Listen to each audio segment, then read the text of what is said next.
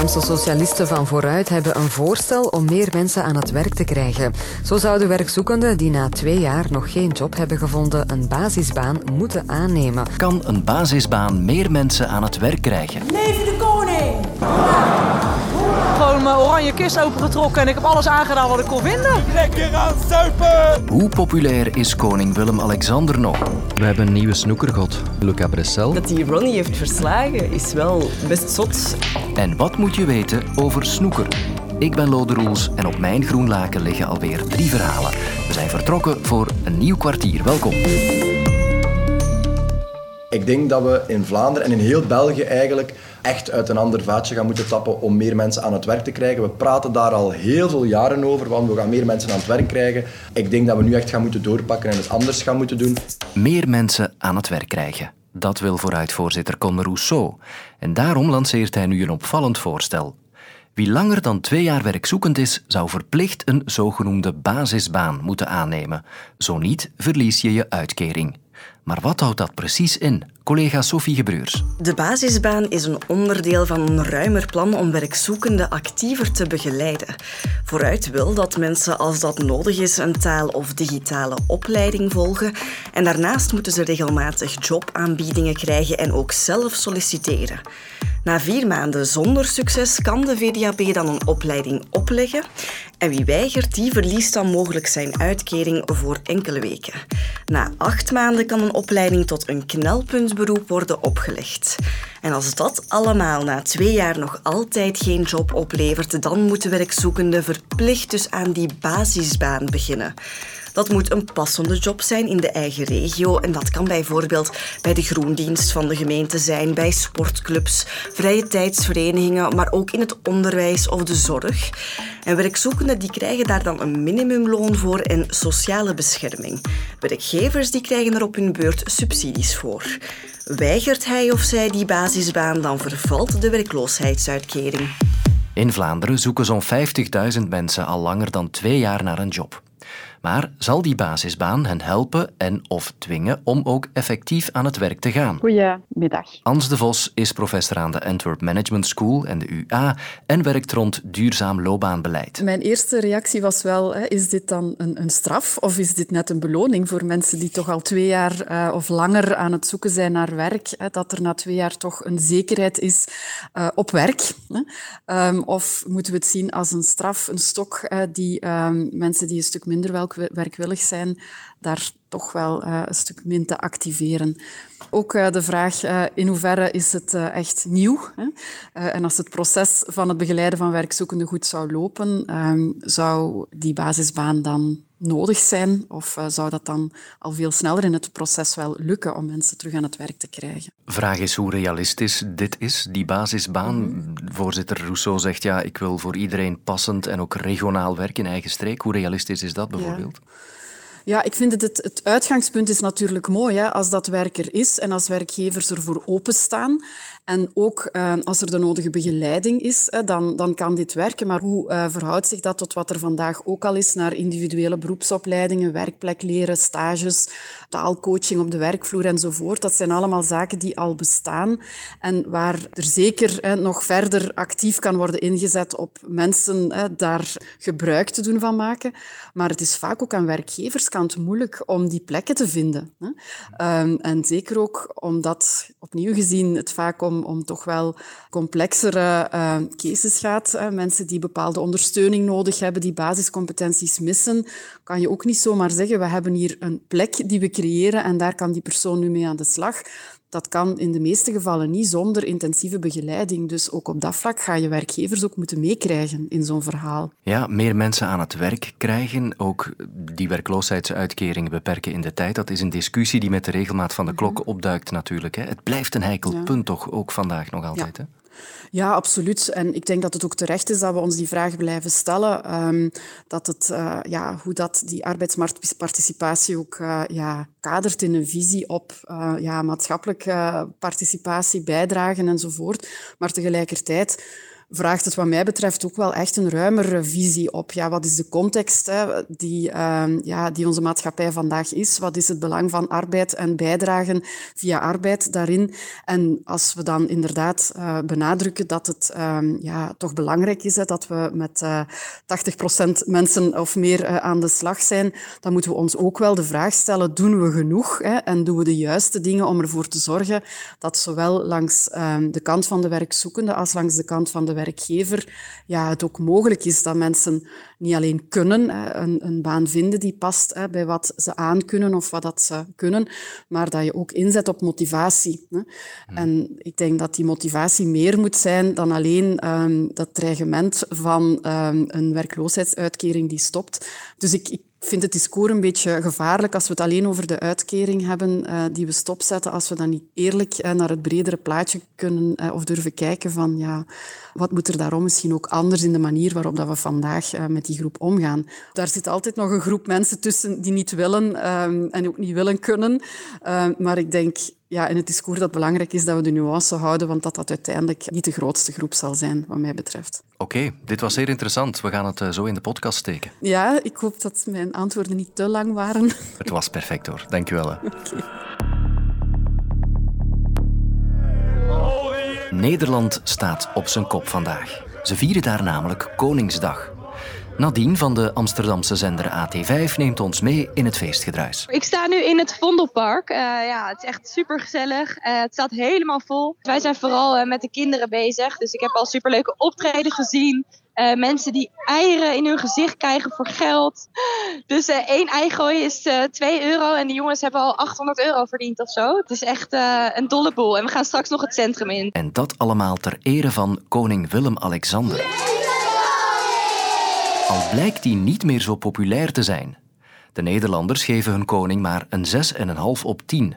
Justine Marcella is koningshuisdeskundige en zij volgt de festiviteiten vanuit Rotterdam. Hier komt het koninklijk gezin aan. Maar dit wordt een heel erg divers, kleurrijk spektakel in Rotterdam. Wellicht hoor je de muziek al een beetje. Het is best koud hier, maar er lopen eh, dames in van die mooie veren tooien. Uh, er wordt getrommeld, kinderen zijn aan het dansen. Heel Nederland is uh, momenteel oranje gekleurd.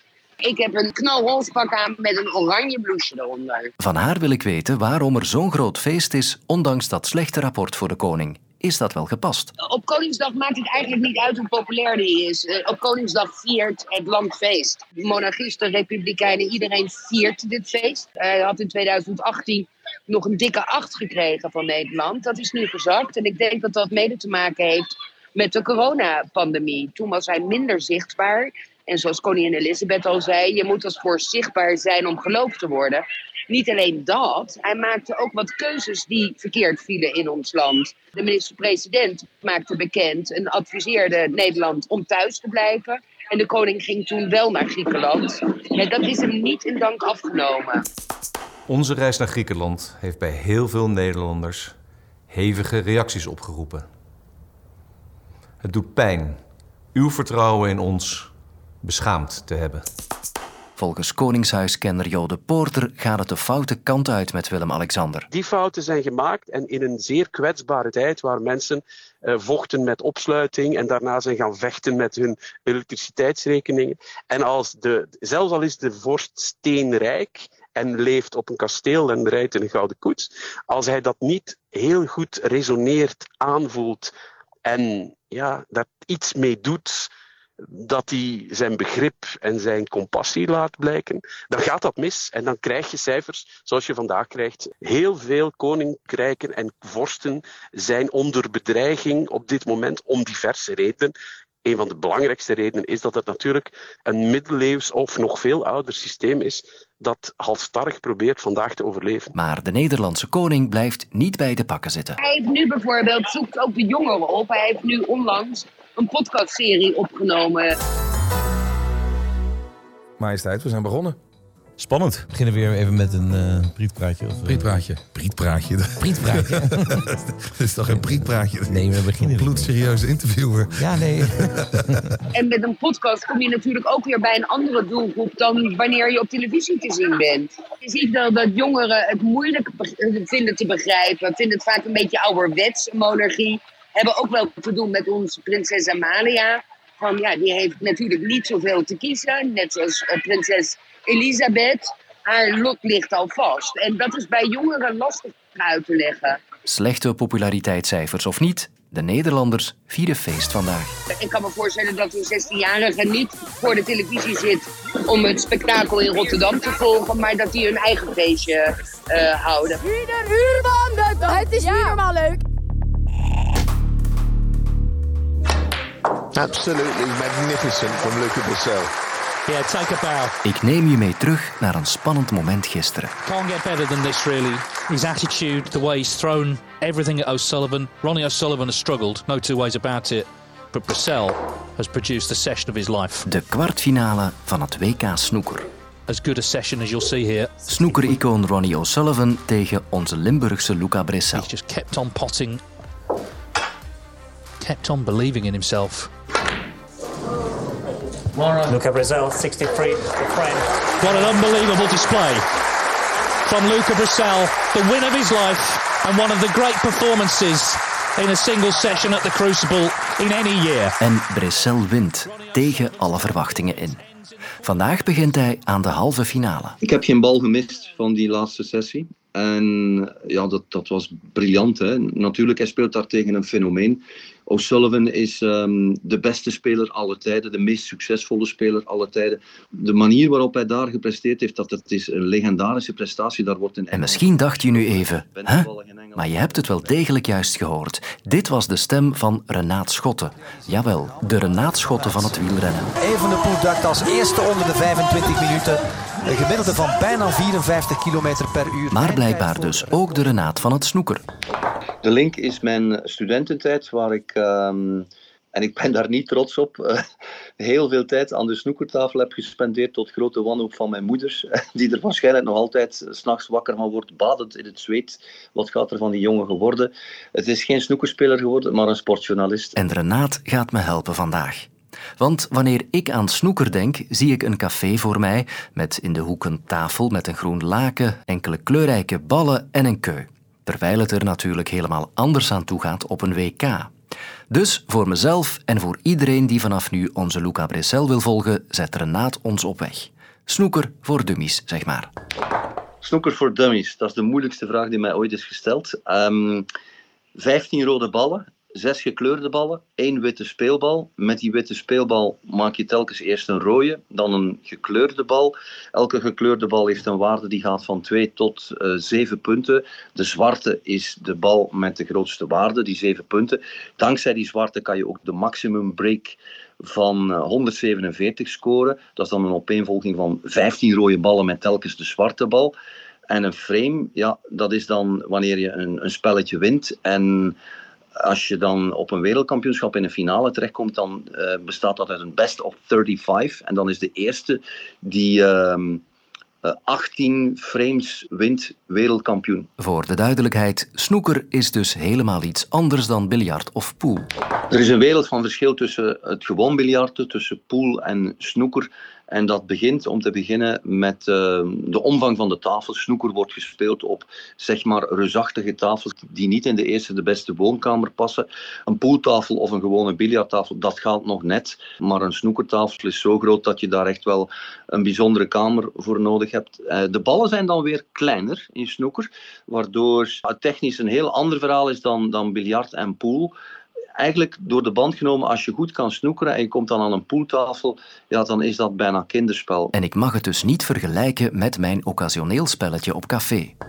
Nee, nee dat is... Uh, de mensen die dat beweren moeten vooral eens aan de snoekertafel gaan staan. Je hebt ook minimum aan fitheid nodig. Er zijn in het verleden wel spelers geweest bij wie je dat niet meteen verwachtte, maar je moet ook wel toch gewoon de zaken op een rijtje hebben uh, nee, dit is, dit is geen cafésport. En getuigen ook de grote ja, verdiensten die ermee gepaard gaan. Hè. Kan nu, heeft, is nu al zeker van 100.000 pond als halve finalist. Als hij doorstoot naar de finale, dan is hij al verzekerd van 200.000 pond. En als hij wint, dan krijgt hij een half miljoen Britse ponden op zijn bankrekening. Nee, het is geen cafésportje. Helder. Intussen heb ik zin gekregen om zelf nog eens de keu vast te pakken en sta ik nu aan de biljarttafel die we hier eh, wel degelijk hebben op de VRT Nieuwsredactie.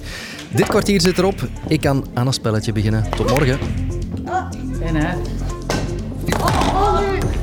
Margot, alsjeblieft. Is dat veelbesproken boek nu wel of niet leesbaar? Joris Hessels en Annelies Moons zoeken het voor je uit in de boekenpodcast Leesbaar. Nu in de app van VRT Max.